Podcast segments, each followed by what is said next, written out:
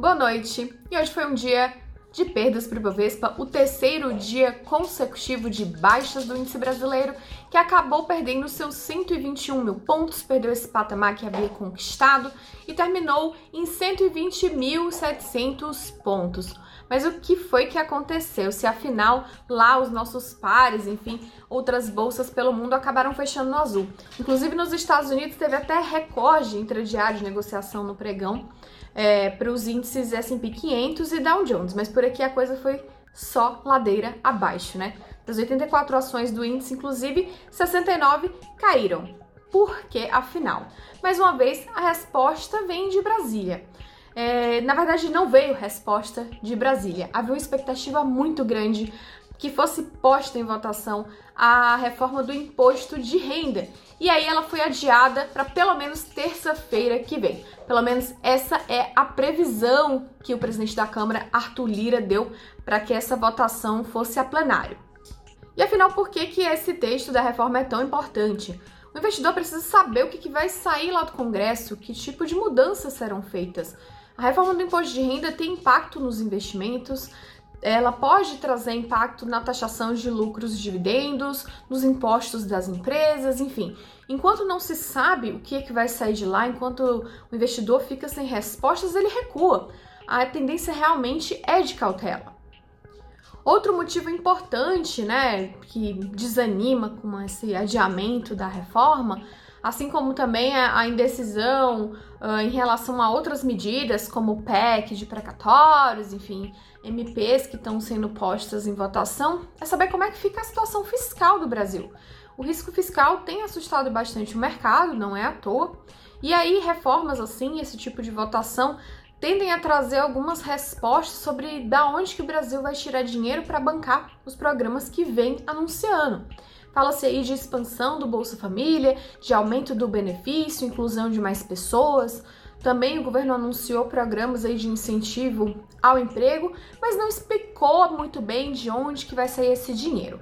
Só se diz que o teto será respeitado, o teto será respeitado, mas não explica exatamente como que vai ser o remanejamento dessa verba, desses recursos, e, a, e aí acaba assustando o mercado, fica sempre aquele temor de furo no teto de gastos. Então foi justamente essa falta de resposta de Brasília que acabou derrubando a bolsa hoje. E assim não tem como dizer que esses fatores políticos não influenciam, principalmente quando a gente vê outras bolsas prosperando, indo tão bem.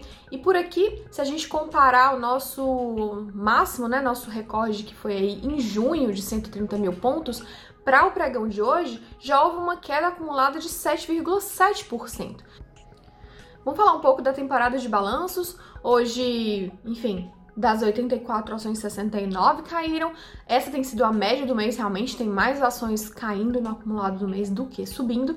Mas o destaque do dia realmente negativo foram para ações que apresentaram recentemente seus resultados do segundo trimestre e acabaram decepcionando o mercado. Não necessariamente com resultados muito ruins, mas assim, abaixo do esperado, né? Um pouco aquém das expectativas. Hoje quem liderou as quedas foi o papel da Ultrapar, justamente porque uma das empresas da Ultrapar, os postos Ipiranga, não tiveram uma performance muito boa. Assim, o papel caiu mais de 12% hoje. Também tiveram uma queda expressiva as ações da Via, ex-Via Varejo, dona das Casas Bahia. Não é que o resultado tenha sido necessariamente ruim, mas exatamente aquilo. Os analistas esperavam mais, acham que poderiam ter sido muito melhor. E aí a queda foi de 7,3% nesse caso. Setor financeiro, bancário, também teve queda forte hoje, inclusive tem um peso grande no Ibovespa, ajudou a arrastar o índice para baixo. E o destaque foi para as ações da B3, a Bolsa de Valores, que divulgou seus resultados ontem. A bolsa fez uma alteração ali no, nos resultados sobre uma disputa judicial.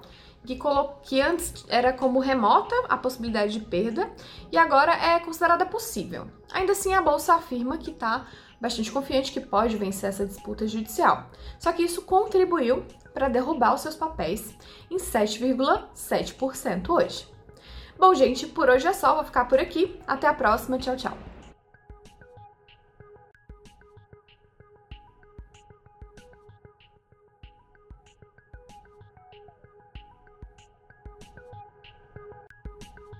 Música